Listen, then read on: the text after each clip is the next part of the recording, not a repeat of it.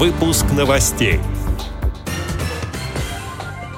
Председатель Калининградской региональной организации ВОЗ получил благодарственное письмо от Министерства социальной политики Калининградской области. Члены Владимирской региональной организации ВОЗ приняли участие в физкультурно-массовом мероприятии «Лыжня России». Сотрудники Российской государственной библиотеки для слепых посетили инклюзивную выставку в Третьяковской галерее. Теперь об этом подробнее. В начале февраля состоялось последнее заседание Общественного совета Министерства социальной политики Калининградской области старого созыва, на котором были подведены итоги деятельности Совета за трехлетний период полномочий.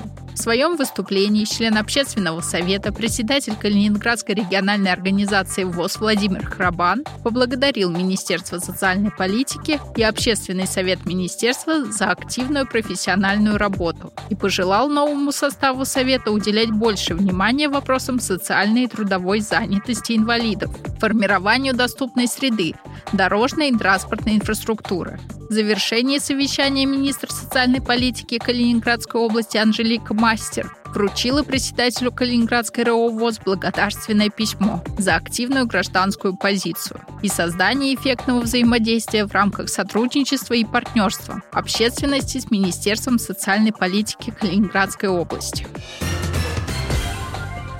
10 февраля во Владимирской области прошло ежегодное физкультурно-массовое мероприятие «Лыжня России». Любители спорта и сторонники здорового образа жизни, проживающие в городе Владимир, собрались в городском парке «Дружба». На торжественном открытии соревнований участников гонки поприветствовал губернатор Владимирской области Александр Авдеев.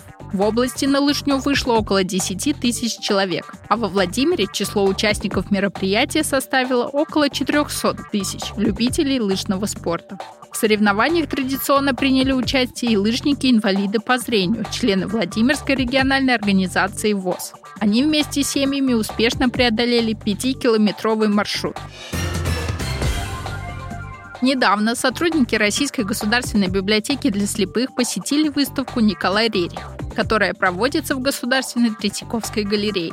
Выставка приурочена 150-летию со дня рождения этого знаменитого художника, мыслителя, археолога и путешественника. Для них была проведена экскурсия с использованием тифлокомментариев и тактильных моделей, адаптированная для слепых и слабовидящих посетителей.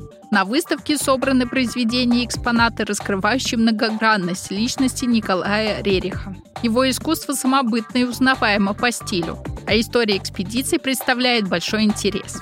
Маршрут проходил по всему пространству экспозиции – Посетители завершили путешествие из России в Азию, погрузились в историю Древней Руси через тактильные материалы, познакомились с уникальной архитектурой экспозиционного пространства, ключевыми мотивами и знаковыми произведениями, отражающими мир Николая Рериха. Сенсацией выставки стала первая демонстрация для публики декораций, созданной Николаем Рерихом в 1908 году для балета «Половецкие пляски» который ставился в Париже в рамках первого сезона знаменитой антрепризы «Русский балет» Сергея Дягилева.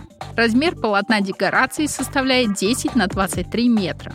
Сейчас этот экспонат является самым крупным произведением в собрании Третьяковской галереи.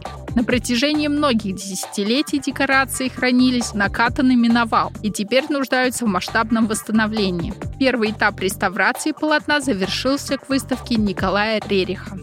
Отдел новостей «Радио ВОЗ» приглашает к сотрудничеству региональной организации Всероссийского общества слепых. Наш адрес новости собака радиовоз.ру. До встречи на Радио ВОЗ.